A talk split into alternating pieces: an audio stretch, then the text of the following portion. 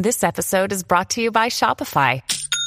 Forget the frustration of picking commerce platforms when you switch your business to Shopify, the global commerce platform that supercharges your selling wherever you sell. With Shopify, you'll harness the same intuitive features, trusted apps, and powerful analytics used by the world's leading brands. Sign up today for your one dollar per month trial period at shopify.com slash tech, all lowercase. That's shopify.com slash tech. Hello and welcome to the Voice of Reason podcast. I'm your host, Benjamin Boyce, and today's guest is Chris Bentliff, who is a marketing expert who, quote, studies and buys from brands who do interesting things. I stumbled upon his YouTube channel uh, last week, and I found somebody who is really interested and knowledgeable in the ways in which marketing shapes our conversations with the devices that we buy, and also the internal workings of us as consumers. Very rich and interesting fellow. So I had him on, and that's kind of what we talk about. We talk about technology, design, and marketing, but the way in which we think about these things, or the way in which he thinks about these things, I think really maps on to other Uh, let's say, movements within the taco sphere, within the ideological sphere.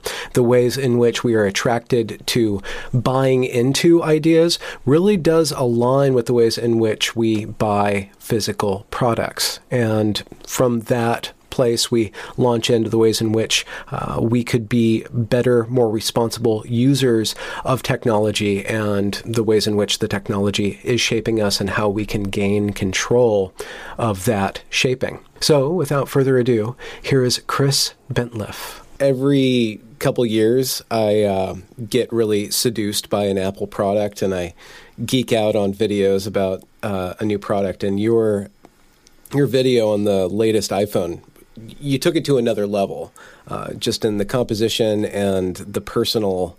Uh, you you made a addendum to it that was very personal, very poetic, and yeah. uh, it was like, oh, who is this guy? And then I went into your stuff, and like, this guy knows a lot about this certain field that I haven't really studied much, which is marketing and uh, buying and selling, kind of commerce stuff. It seems like, and then the design that goes into relating to customers and designing and stuff. How did you get into that? I think I'm, um, my car- career trajectory comes through communications, through the arts. And so I studied music production and engineering, and I've been a touring musician, and I've done, I've done, you know, songwriting and all these sorts hmm. of things that are an important part of connecting on a sort of human level to people. And in that was always really interested in, uh, the technology I was using to ac- to accomplish that stuff. And I really loved, you know, locking myself in a studio for hours and hours and just um, getting something to be exactly the way it would be in my head by, you know, turning knobs and turning dials and things. And um, over time, then I would, I, I got into design by, um, honestly, it was like designing the posters and C D covers and whatever for my for my buddies and I. And um, then I received my domain name as a gift in like two thousand from somebody, and didn't know what to do with it, but reverse engineered the H T M L code from some of the bands I liked, and went and spent fifty bucks at Barnes and Noble, and I just like lost my mind. I thought, oh my gosh, this is amazing, which is just now for twenty years, you know, has just led to deeper discovery of uh, usability. And I'm really fascinated with the intersection of sort of the human experience and the tech uh, that's around us. And I think we've lost the plot a little bit when mm. we're focused on things like refresh rates and, you know, pixels per inch. That's super interesting. But like, this stuff is, uh, it's transcendent. I mean, it's, uh, mm. it's amazing. And I'm, I have not stopped being just in awe of the things that people can create, you know, and, and that we get to benefit from that. And I think, um, as a communicator, I'm interested, that's a story I'm way more interested in. And so that's part of what you saw in the last couple minutes was, I don't know, somebody said it was a love letter to iPhone, and I it's a, it's more of a I kind of exist in a in a really critical space about tech. So if it's not good, I'm just as sort of ruthless feeling about it. But if it's good, I start to think about, like, you know, the headphones I use, like, wow, thank you headphones all day long. you give me so much opportunity to like immerse myself in something where I can work, and I don't take you for granted. Like I think about things like that. And then I think about the human being on the other end of that who spent like forever, you know, making three D models of this thing or chiseling it out of clay or sketching it up and going into meetings and getting his ideas tossed out or whatever. And what a process it was to get to this place where now I get to sit and like complain about it, you know? Hmm. And, and I think that that's interesting. And, um, so that's part of what I explore, I think, on my channel too, is just the tech is interesting and important and the nuances of it, but what we do with it and how it uh, presents opportunities for us is, for me, what's really fascinating. There's, you know, talk about late stage capitalism. There's uh, negative associations with materialism and consumerism too. And what you're doing, what you're showing, or what you're expressing right now, and what I see you uh, expressing on your channel is going through to the next level. And it's almost like the human being ricochets off of the material or the tech to the other human being. There's this uh, bypass, or and, and our attention can get stuck on the material or stuck on the buying and selling. But what you're what you're showing us Uh, is the, the psychology involved that we're kind of having a conversation, uh, or these things are tools that can possibly uh, distract us from what they can give us access to. Well, what's interesting, I talk a lot about marketing. That's what I do in, in some of the channel and some of the videos too. And um, marketing is often uh, synonymous with manipulation. Yeah, and it, it can be that. And it, it, uh, we live in a, we live in a, in an era where that's, that's rampant with some of the tools that we depend on every day, but it doesn't have to be that. And, um, really it's marketing at its best is storytelling. And, um, when we can immerse ourselves in that story, the manipulation is no worse than the compelling soundtrack to a movie we love. It just mm. adds to the overall sort of aesthetic of this thing. I am wired in such a way where I'm I'm constant. I can't not see behind the curtain on that, so I can understand what they're doing and why they're doing it. And then part of what I think is interesting is to share with others. Here's why you're seeing some of those things, and here's where here's where they're doing a great job with that, and here's where they're not, in my opinion. And that just extends to design. Um, it extends to industrial design. It, ins- it extends to interface design or usability design, the things we have and hold, or even the way that, uh, you know, if we go into a broader, the way rooms are designed or or the way lighting works. I mean, all of these things are meant to make us feel a certain way when you get past the utility of it, if they're doing a good job. And if they're doing a bad job, we know it right away. If they're doing a good job, we just sort of take it for granted and complain about the tiny little nuances where they're getting it wrong.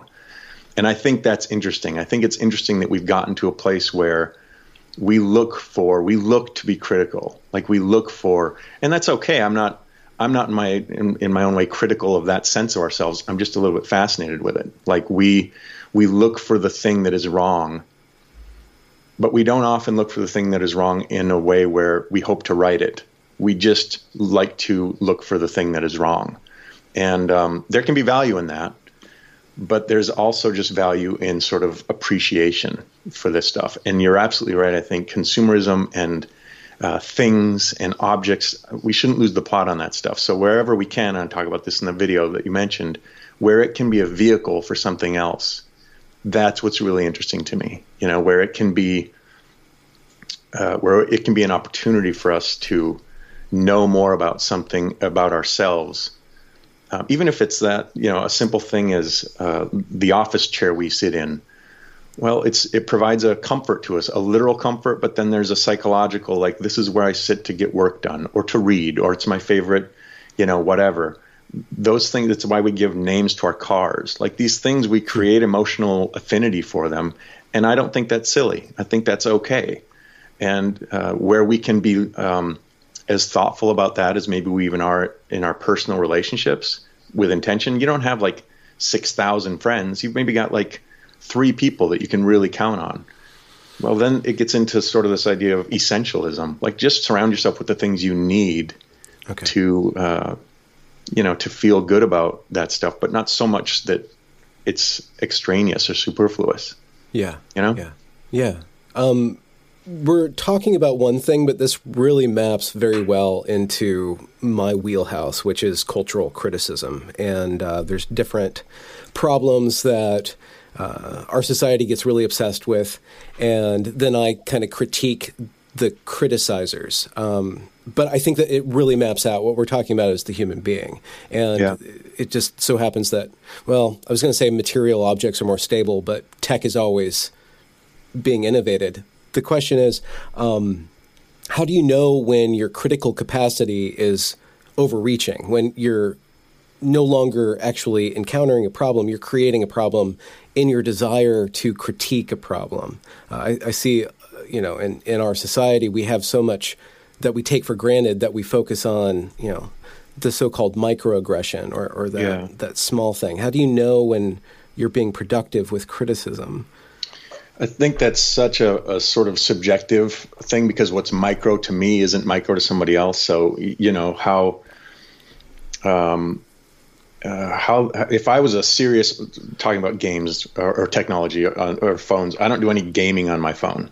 If I did, I would have a completely different sort of threshold for excellence. Um, and so I can take that and sort of make it writ large. There are there are things that don't matter to ninety-nine percent of us, but to a small percentage, it really does. But if those people are really, um, you know, fired up about it, then it, it can cause uh, either attention that is productive, or it can cause attention that is um, I think we need to double ask ourselves. So if I go back to the iPhone four, there was a problem with the antenna. Yeah. And um, it became a whole thing. And in the it real had world. It had a gate. Yeah, it had a gate. Very few people actually experienced any real world issues with that. But it became a narrative. It became a conversation. And so Apple had to address it and whatever. It led to de- design changes down the road. Okay, well, we won't we won't probably do that again. But and so maybe in, in the long run, we were all better for that. But in the moment, there was a very small number of people for whom that was, you know, a problem. But it it, it became something that became uh, an object of criticism for everybody. So now everybody who, who had a, you know, was going to make a video about the iPhone four needed to point out yeah. something that isn't necessarily going to be relevant to everybody else. For me, when we get into that sort of conversation, it's it's not uh, an empty conversation. It's not an invaluable conversation or a ne- uh, non-necessary conversation, but it isn't where I think the most interesting things reside in that. You know, I think, wow, when we've gotten to a place where Steve Jobs has to talk about you should hold your phone different, like we've – what are we even doing now? Like – I, that's where I fall back into my sort of, yeah, but look at all the things it can do. And I totally get the criticism people would have of that. Like, what about ism? You know, kind of stuff. You know, that that's just such a looking at the world through, you know, rose colored glasses. But for me, I don't know, there, there needs to be levity around some of these things that, uh, that should be complemented with a broader perspective on some of how, how I think it works.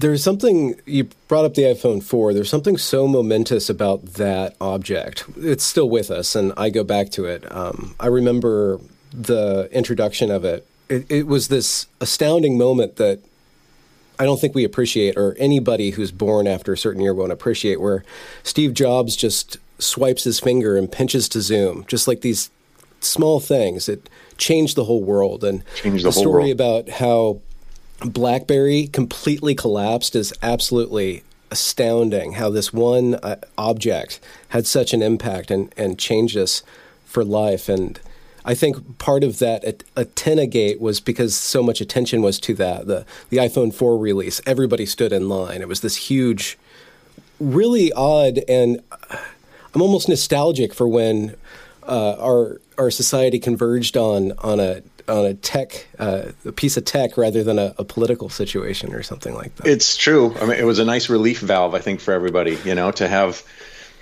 something um, sort of simple, you know, that, that we can all sort of point to. And I think that's a lot of pressure for a company like Apple to have to deal with. And if you go back, we did it with Microsoft Vista. Oh, what a what a train wreck Vista is, or Microsoft ninety-five, the first thing that the first software people stood in line to get. I mean, we love to use tech, and this is part of my fascination with it, as um, distraction, but it's yeah. also um, there's a community around it. And uh, some of the community is, you know, segmented into like super hyper nerds, and a lot of people just love it. A lot of people love, you know, Apple for what it does, design. And other people are like, oh no, I hate Apple. I love Samsung. And I know in your wheelhouse, you can you can create connections to how there those those parallels exist. But when we find some other dynamic that lets us sort of put our creative energy, mm. we're getting to a place now where the tech is all so good, it's getting harder and harder to sort of. That's why I say we're starting to find these tiny things to like like everybody's camera is pretty great now on a phone. And so you're spending a lot of time, if you're Apple or whomever, on stage talking about these tiny nuances that very few people are even going to understand that makes mm-hmm. your camera better than somebody else. The fact is, when somebody's opening Christmas presents or whatever, they're going to take a picture with whatever their device is, and it's going to be pretty good. Like, it's going to, you know, and all they're going to do is put it up on social media or whatever. It, like, it's a very small number of people who are professional photographers who are looking at this stuff in such a way. You know, or some other use case with the tech. So I think it's interesting how we sort of coalesce the people that see the, the things that we see, and that that becomes, you know, what's important for them in their discussions. And I, I like to think wider and broader about it. I think those things are important. They're just not maybe the most important all the time to everybody. And to some of us, they're not important at all. And that's valid yeah.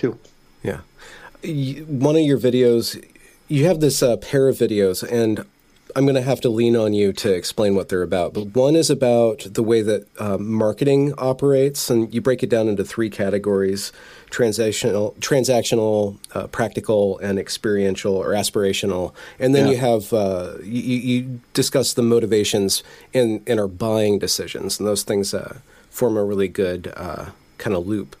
Uh, and it yeah. seems like, just to reference what we were talking about, the that that geekiness, or that really fine-tuned, uh, you know, we're going to talk about the megapixels and the apertures and stuff like that, that that has more to do for a lot of buyers just like knowing that they're going to have a better experience. It's, it doesn't, they don't really actually care about the actual tech, but knowing that there's all this fanfare around the tech, that they can listen to these numbers, kind of adds to that aspirational aspect of owning uh, this device, even though there's incredibly, uh, you know, the, the, the returns getting smaller and smaller and smaller and smaller and smaller. Yeah. It, um... That gets into sort of the psychological nuance, and what I say in a lot of those videos. I've got another one I'll be uploading like today that's in that same kind of wheelhouse. And what I say is, the companies that are marketing to you know this about you. So it, it would be great if you could know this about yourself, because you you maybe don't haven't put words to this. Um, but you know, part of what you're talking about with the transactional and the and the practical is, transactional wants to save money or spend the least. Practical wants to save time or have convenience. But the aspirational wants to have a really great experience. And it takes time to develop the trust where that's what I'm looking for from you, is a really great experience. Most of us want to start by saving time or by saving money. And we don't know about ourselves that we would love to be dedicated to a single thing. Like we, we would love to say, this is the company I buy this from. We don't know that about ourselves. We think of ourselves as a lot more sort of, I'll go wherever it's cheapest, but that isn't true. We start there, but we quickly move into, you call this guy, he's really good at, you know, or the next time this thing breaks down, I'm just going to go there because I had a really good experience with, you know, whatever. And um, the brands know that about us. So if they can do a good job sort of nurturing that part of us uh, with not just products, but with messaging and with experiences. Part of what I talk about in the video you're mentioning is that I can go to Walmart on Black Friday and buy an iPad and save a few bucks. And somebody will unlock a chest for me and hand me a thing. That'll be it. Or I can go spend a very similar amount of money at the Apple store, and I can have a free setup and a class, and they'll do this and they'll do that for me, and they'll let me touch every device, and they'll answer all these questions. It's an experience. For some people, I just want to go buy the thing, and I'm going to wait for Black Friday so I can save a few bucks. It doesn't matter to me. And other people are like, oh, wow, I'm definitely going to go to the Apple store next time because I had such a great experience. You can apply that to anything, hotels you've been to, uh, who you like to have your car serviced by, where you like to buy groceries, the layout of the store, It gets back into design. Like that matters to you. You prefer mm-hmm. Target over Walmart, or you prefer, you know, the dollar store because you know everything's cheap and you don't care how it's laid out. Like those things that matter to you, those brands know that, and they're when they do their best work, they're trying to um, they're trying to amplify that part of you. And they all want you to be aspirational because that means you're going to come back again and again and spend more and more money with them. And uh, it's up to them to impress you and up to you to be open to that impression. And many of us are. More of us than we think are open to that impression. Mm-hmm. There's something slightly creepy about that, about marketing and, and about these companies, these impersonal machines uh, of of all these moving parts, these huge corporations really trying to become close to us, really trying to uh, become our friend in a way. It, it it really is operating on a human psychological level where we're actually establishing a relationship with a brand. Um, there's easy critiques about that, uh, shallow critiques about that. Um, but you're saying that there's always a truth to that. No matter what, that will be active in us. We'll, we'll always be uh, longing for that, and the smart company is going to be aware of that. In our turn, we should be aware of that too. Yes, and that's where it comes back to some of the things we talked about earlier. It's easily manipulated. Yeah. Um, and that's where, you know, as you're talking about, there's some of the some of the easy criticisms we can make around how manipulated that is. There's a difference between we want to get to know you and we want to sort of harvest every ounce of data about you so that we can then later leverage that against you in an almost predatory way. I talk about that in one of my videos too, how it's um, hmm.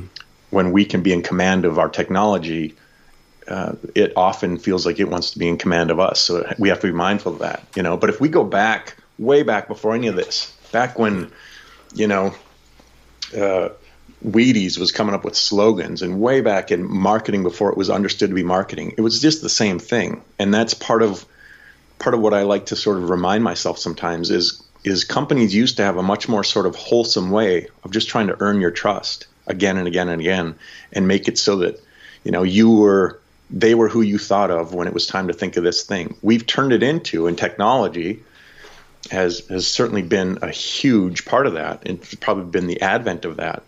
Um, we wouldn't be having these conversations if, if you know, Zuckerberg hadn't been in his dorm room in Harvard putting this stuff together. But we've turned it into something where we're super skeptical, and that's okay. We should be. And we've turned it into something where um, there's a lot of trepidation. That's okay. We should be. But there's something really great about like a line of great copy, you know, or or uh, words on a page that are just zingers and just bring something out, or a really great campaign that makes you, you know, smile. That's that's amazing to me. That's the same as somebody writing a horror book. Can you imagine making me feel afraid by words on a page? Ah, that's amazing. Or making a film and making me cry in the movie. Like, good job on you. You put all these parts and pieces together to make me feel the thing you wanted me to feel in that moment. And here, I'm willing to be distracted with it. Good job. Hmm. That is, a, for me, a very different experience than, and we have a really fine-tuned sensibility on this, than, uh, oh, I see what you're trying to do here. You're trying to make me cry.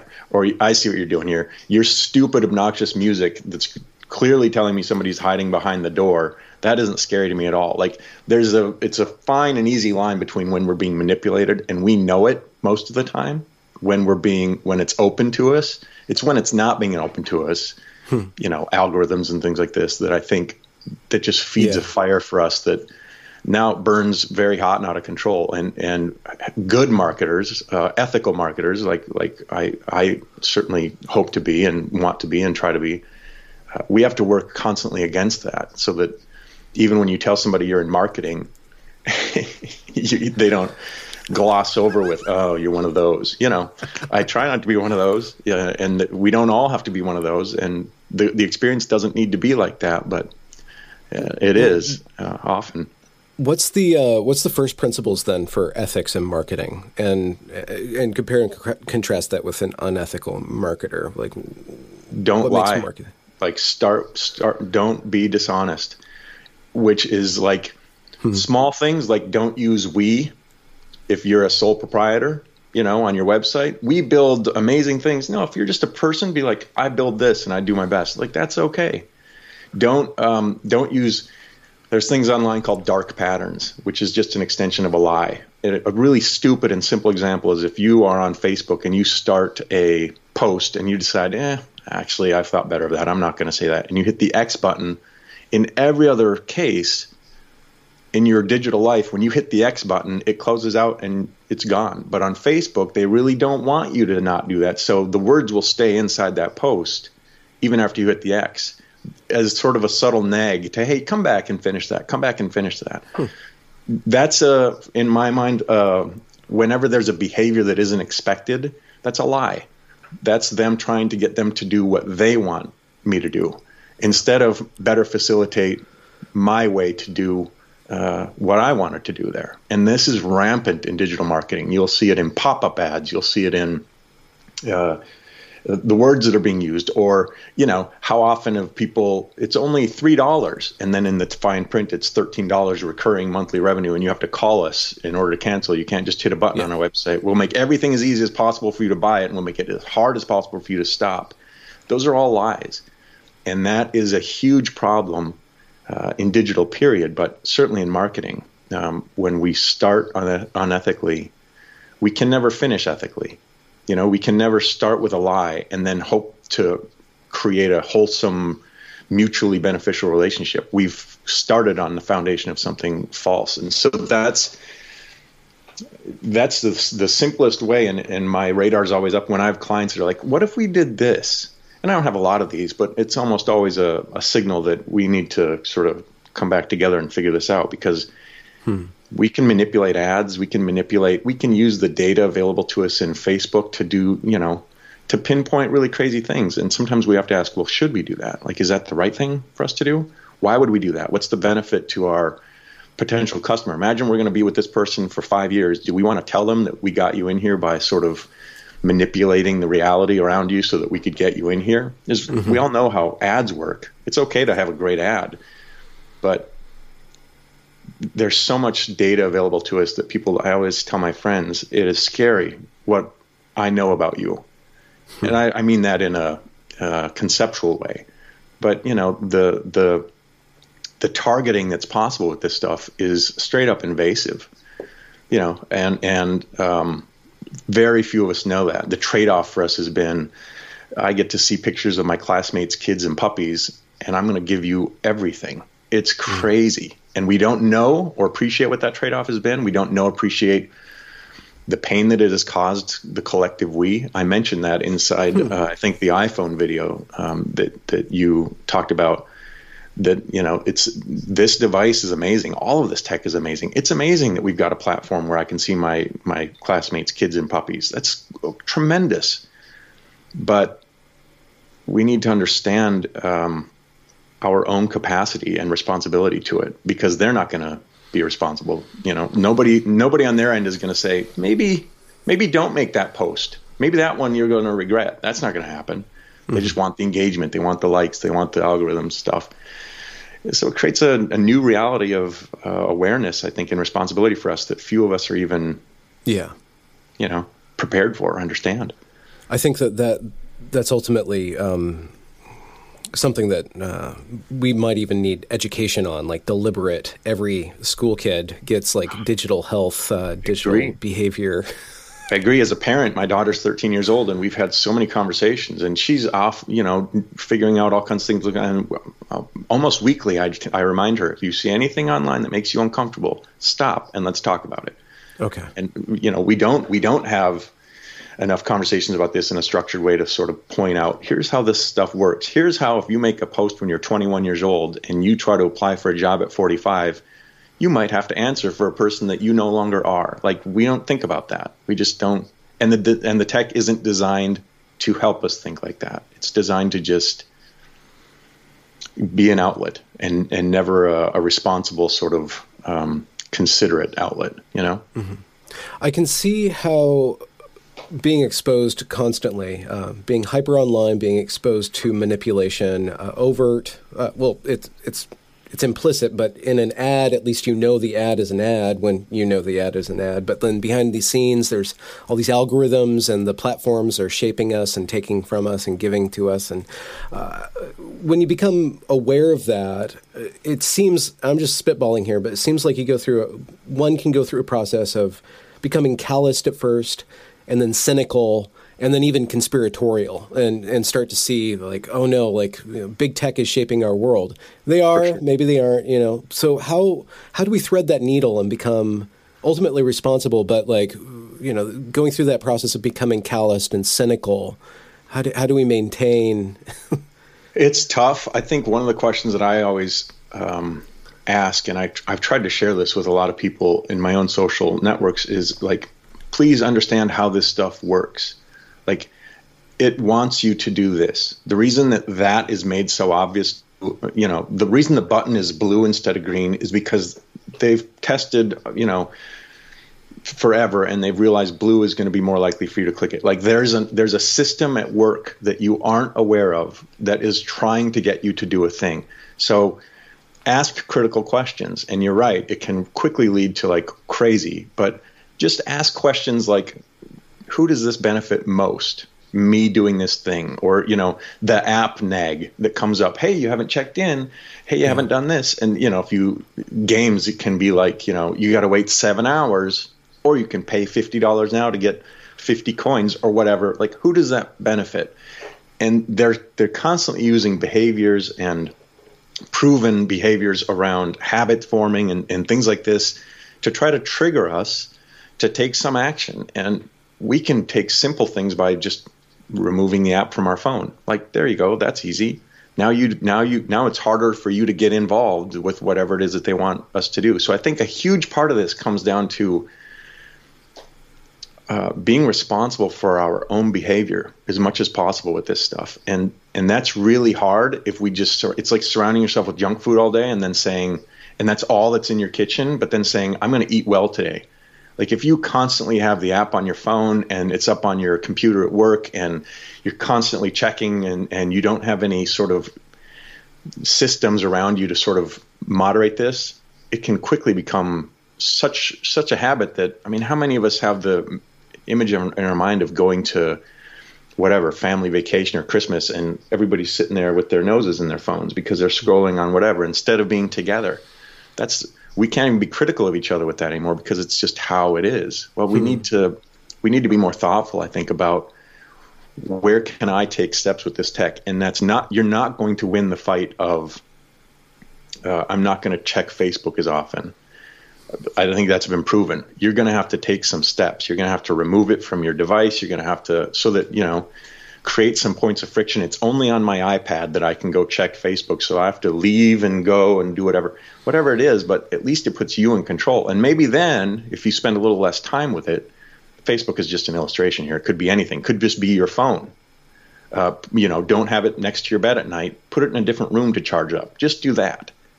And see how see how it changes your relationship with the tech, because when we're no longer in a healthy relationship, like with, with anything, when we're no longer in a healthy relationship with these amazing things around us, we don't know it. Like we, we aren't aware when the relationship has become unhealthy. It's only when we start to see the, the impacts of that, you know, that dysfunction, time not spent in the right ways or in the most productive ways, or, or being stolen from what could be with family or whatever. It's only then that we sort of realize. And when people start making jokes, oh, there you are on your phone again. Like, that's one of those, like, there's a truth hidden inside that joke, and yeah, maybe we should be yeah. thinking about that, you know? Yeah, yeah, yeah. So being somebody who's a content creator, just speaking on your YouTube channel, um, yeah. what are you trying to add? Um, and what are your thoughts on reaching through that medium, people's phones, and connecting with them? And how do you, how do you do that? And what's kind of like the intention and then kind of the telos or the goal that you're you're aiming for? What's interesting is um, I started on YouTube a long time ago just with some little marketing videos that I thought were beneficial to, honestly, in my mind, it was like, if I if I was going to communicate with a potential client, it would be great to have a video where I could talk about this. So it was super utilitarian. And like so many of us, I kind of went through a real creative funk here during, you know, this shutdown era. Mm. And one of the ways to sort of help me get out of that was just to start creating. And I do that a lot for my clients, but I thought it would be great to have an outlet where I could just do whatever. And I, I spend a lot of time giving advice uh, to people. Hey, which phone should I buy? Hey, did you see the thing that happened today with Apple? Should I get that? And I know, you know, it's my mom asking or something. So I, I have a sense of like, here's how to answer that. Nope, you should get the cheapest one, Mom. And here's why, and it'll be great for you. And um, so I started to kind of think about, it would be, it'd be fun. I have a point of view on some of this stuff, and I'm opinionated about it. And those opinions are known to the people around me. I'm also a communicator.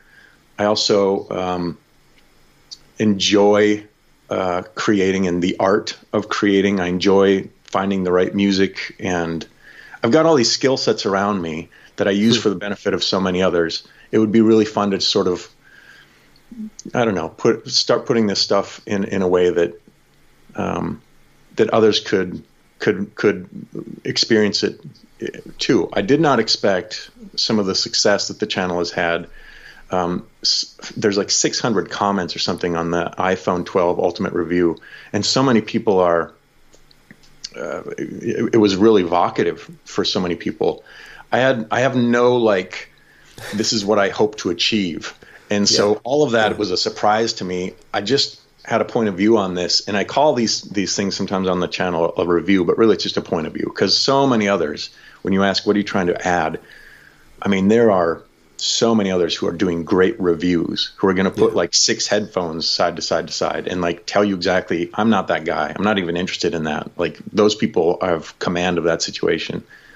I think for me, I have a real interest in the story behind this stuff. And, and it's not just the story of who made what, but it's, it's like the story of how I use it. And it's probably similar to how you use it. You know, we all have years of photos that are on these devices, and those photos mean something to us. And um, this thing was just, uh, I say in one of the videos, at its best, iPhone is not a focal point, but it's a lens through which points can come into focus. That's true of all the tech around me. Like, at its best, it's not something that's going to steal from me. It's mm. going to help me do something more. And I'm as much in charge of that relationship as anything else.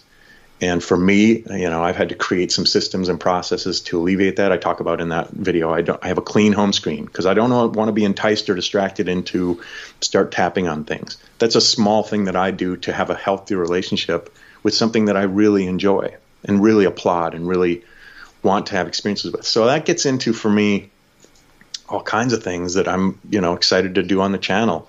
Uh, productivity and uh, how I work and things people are curious about. The automations that I showed in one of the videos, people are like, hey, tell me more about that. Cool, I will, because I've got opinions about it. And, you know, hmm. we'll see where we go. The HomePod uh, Mini just came out. I've got opinions about how Apple has marketed that. And uh, I'll be sharing those opinions. And if it resonates, awesome. And if it doesn't, that's okay too, because I'm, uh, I'm just trying to, I think, share a little bit, just a tiny little vision from my little angle in the world that is Uh, where we as people intersect with these with these gadgets, yeah, and um, and what an interesting space that is, and we don't necessarily spend enough time there. We're so focused on the shiny and the flashy and the what it does instead of the what it does for me, and I'm interested in that part. In the process of taking all the skills and your knowledge and your experience and assembling yourself, you are creating or recreating yourself online. Do you have That's any thoughts on, on that process, or you know, do you have any reflections yet? That's interesting. Um, almost, almost. You mean like a persona? I guess so. Um, whether I, I mean, the, the, people will see you as as an individual, but it will be a persona of you. So in that process, which it sounds like for what you're saying, there was an urge to do something, to take a leg up, and then you're assembling yourself. But now you emerge on the other side as something that you've created that people consume. You, you kind of... That's fascinating, isn't it?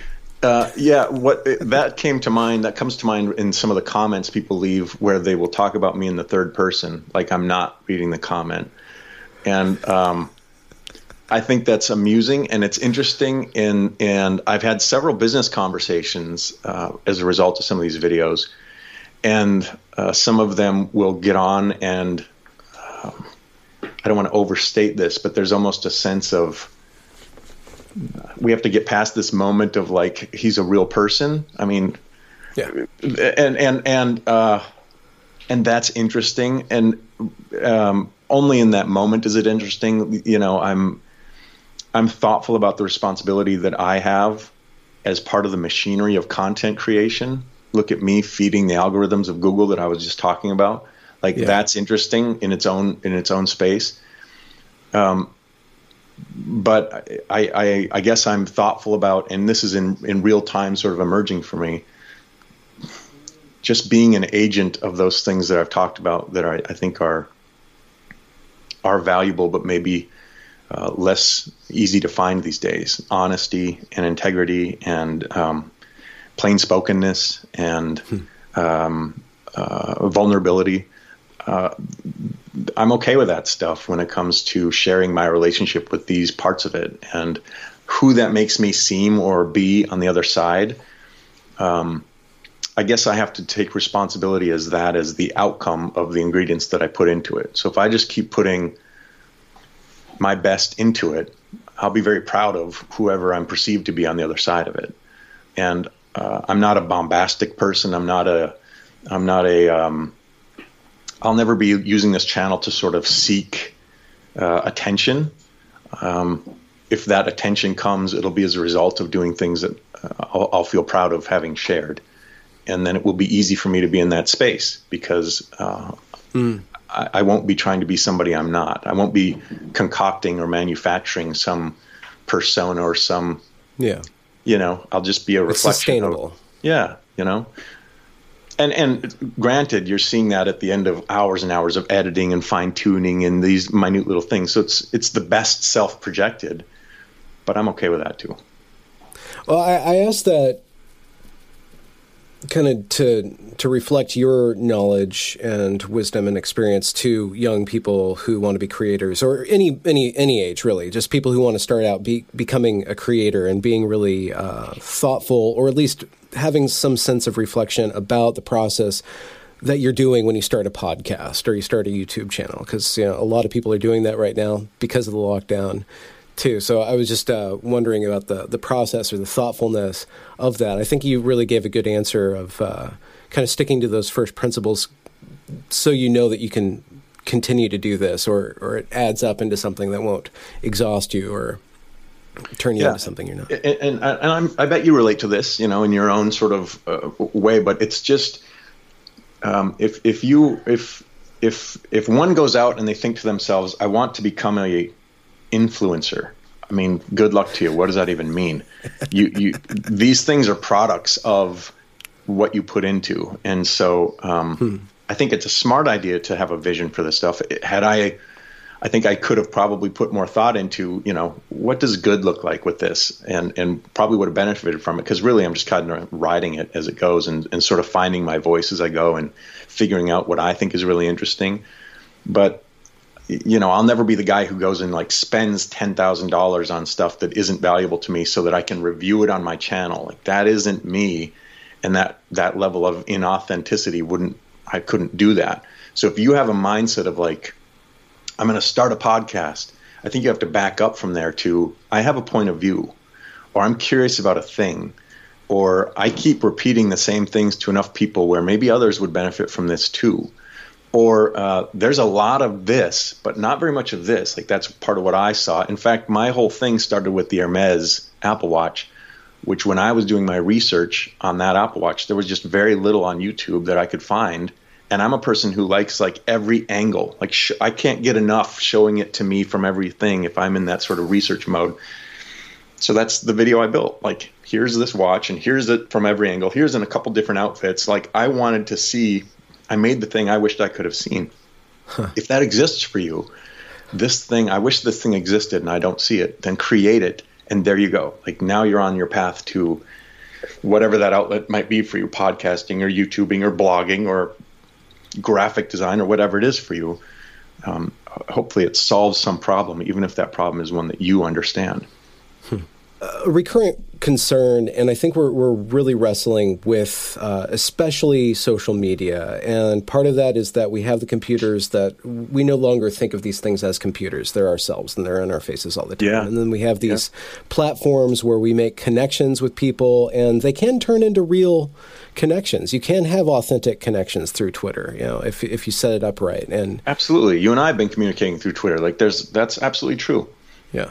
But at the same time, we're, we're watching, um, or I'm concerned, there there are concerning patterns in the way that it's shaping specifically thirteen-year-olds, uh, fourteen-year-olds, uh, this this young cohort. It's very easy for um, them to not really be aware that they're being swept up into a fantasy land that that has a thousand voices, or like this huge chorus of a million people uh, manipulating them. And, and it's not even these platforms. It's just these ideas can get loose in the water. And uh, and so uh, you, you already kind of mentioned that, but what are some of the ways that we can teach, especially um, people who are young and developing, to be responsible and to kind of be, be aware of themselves in this completely new landscape? What's interesting about that question is um, there's a flip side to it, which is the much older. And so there's a digital literacy that we lack, that only a, a certain segment of our whole sort of population has.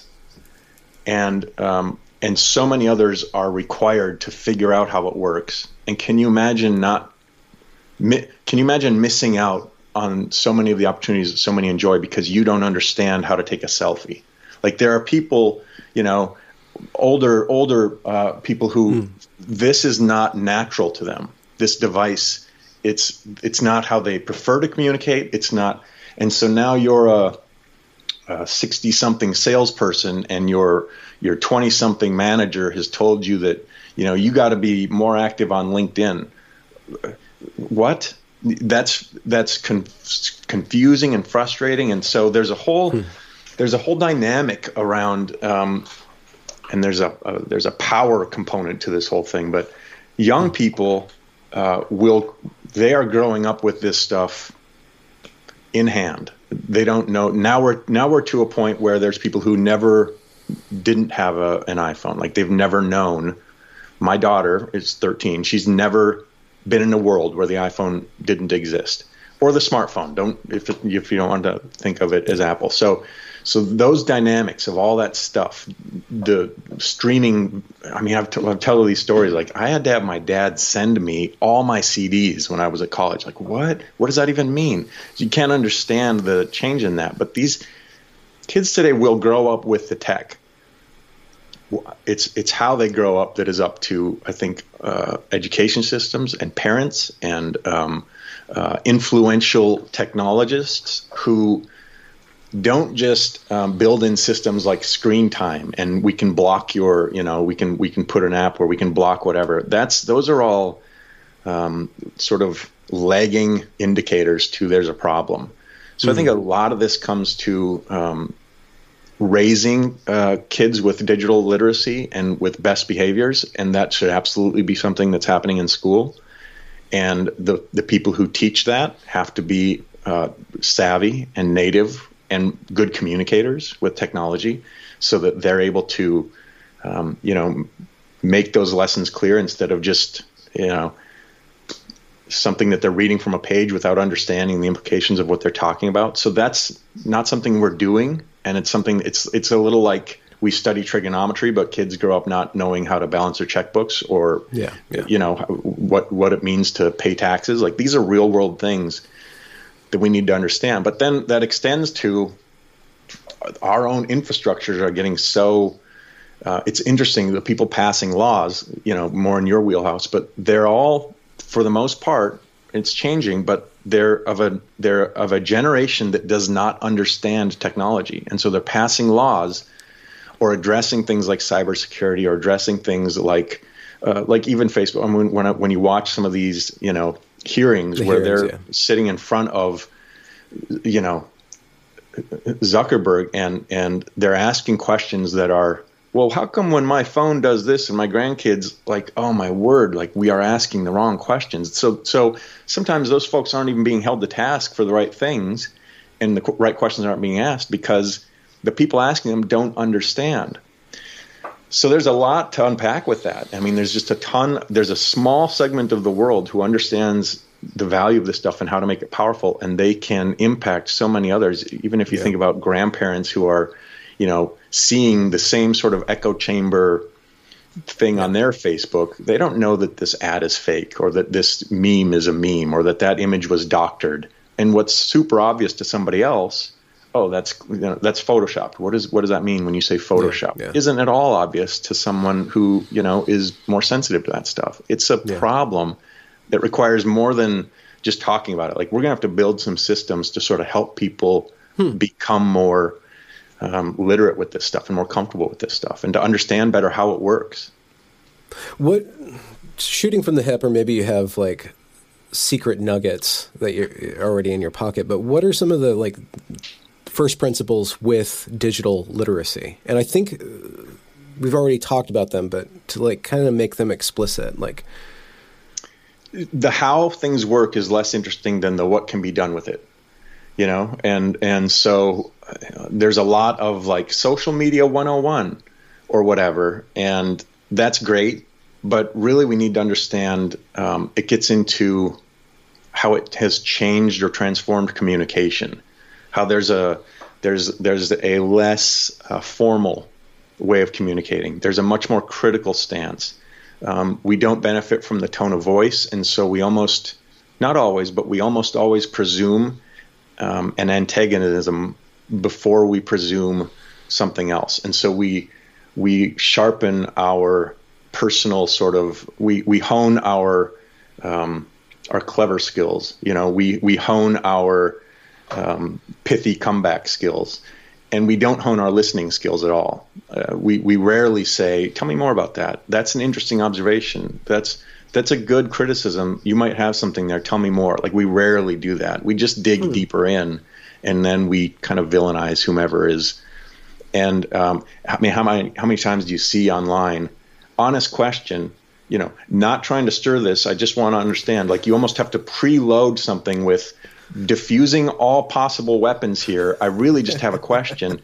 You'd never do that in a, you know, a family meeting or a business meeting. You, you, you just, you know, you just ask your question. Even if it's a sharp question, you're not afraid of, uh, of the fallout like you are uh, online. So I, I don't have quick answers to that stuff, except to yeah. say that it requires um, a broadening than just, oh, here's technology. It really gets into, here's how to communicate online, and here's what to not involve yourself with. Here's when to walk away because it isn't worth it. Here's here's when it's okay to say, yeah, this person, I'm not going to feed that, you know, that monster. We shouldn't have to have kids learn the very, very, very hard way um, not to share certain content, not to allow themselves to uh, be enticed to sharing certain content, not to dive down the rabbit holes that can be, you know, so dark and deep that they can change a person forever, or you see things that you can't unsee. Like, we shouldn't have to, we shouldn't have to wait for people to experience that the very hard way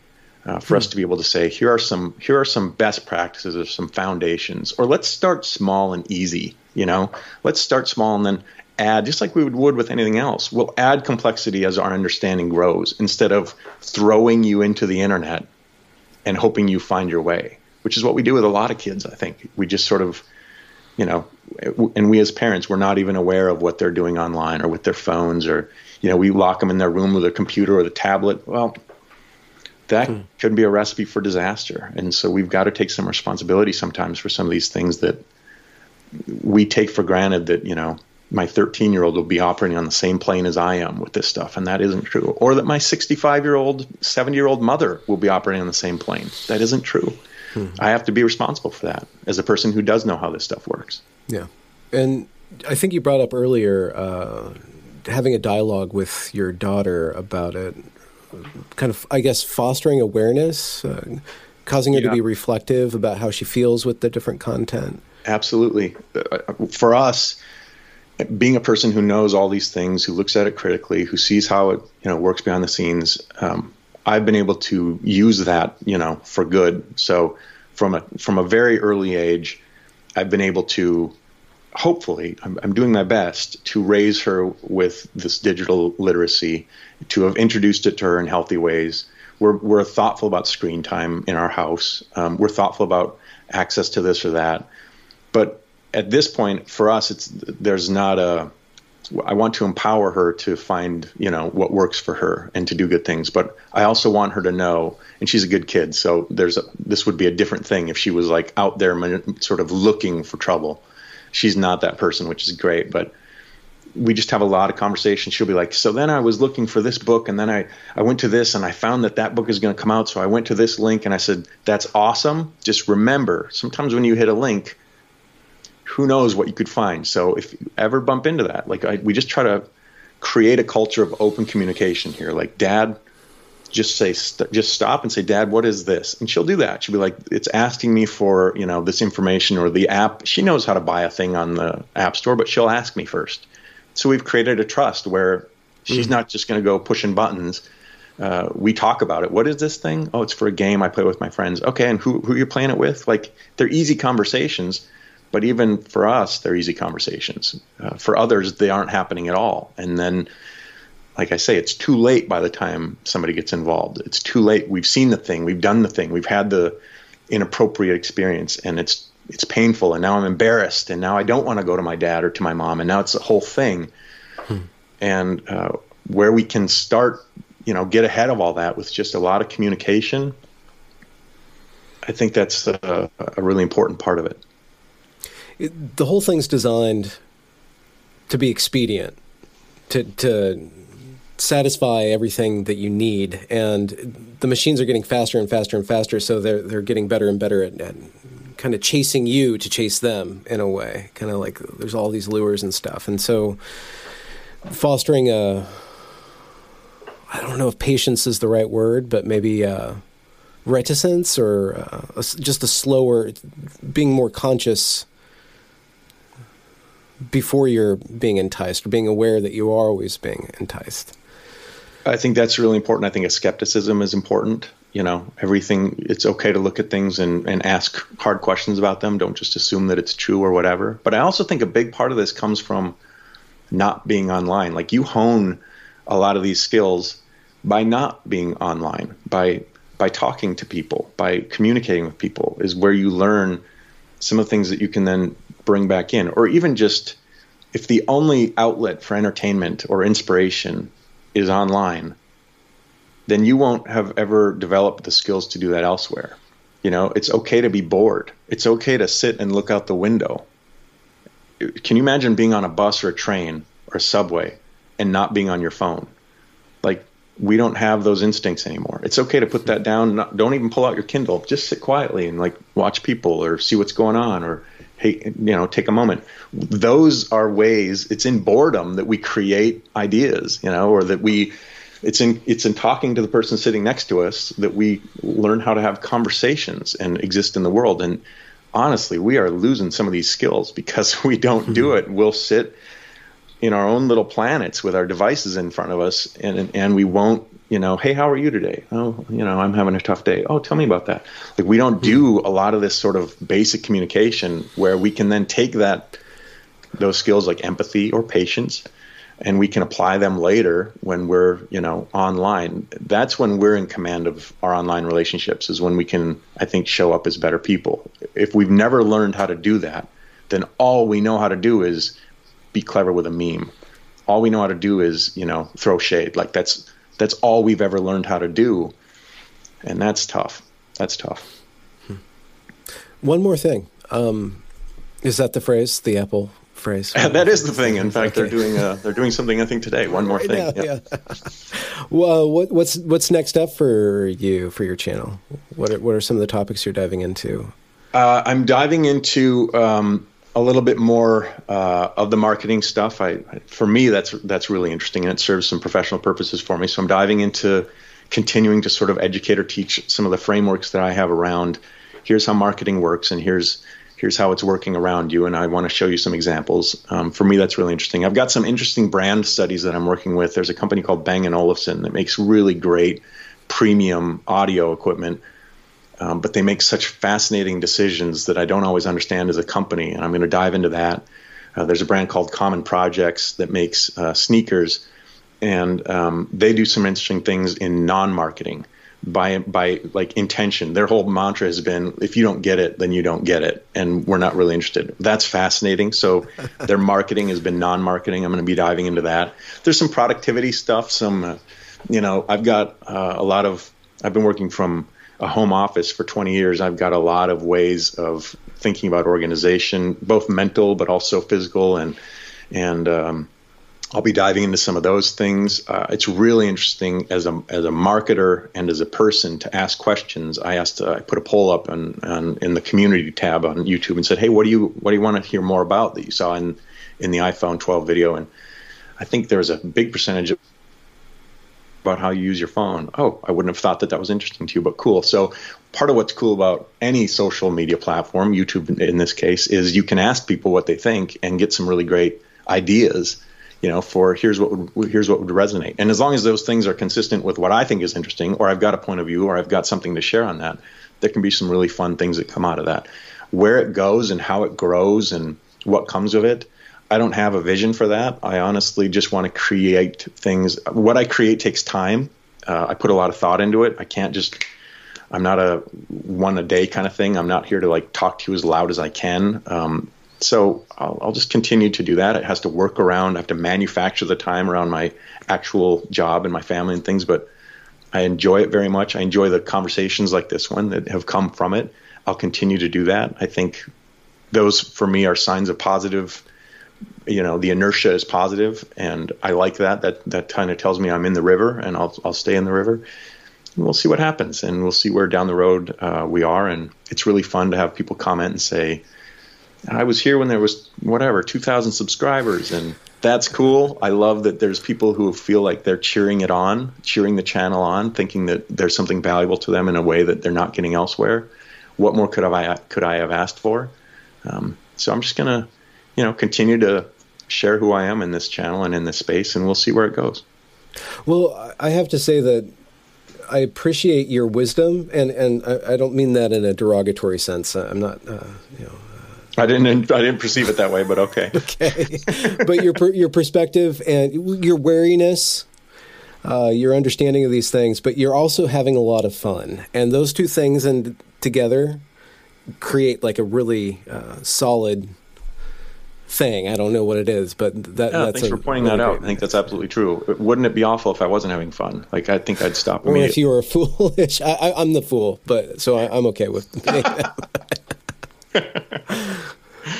No, it, I'm having a, I'm having a, a really fun time, and um, I'm learning a lot about how others think, and that is fascinating for me as a person who, um, who thinks people are interesting. You know, I, that's, that's, it's all been really interesting to me, and I'm, I'm excited to kind of keep learning in that space. Congratulations for reaching the end of the podcast. If you enjoyed this product, consider donating to this channel via paypal.me slash Benjamin Boyce or joining me on Patreon. Also follow me on Twitter at Benjamin A. Boyce. Have a good night.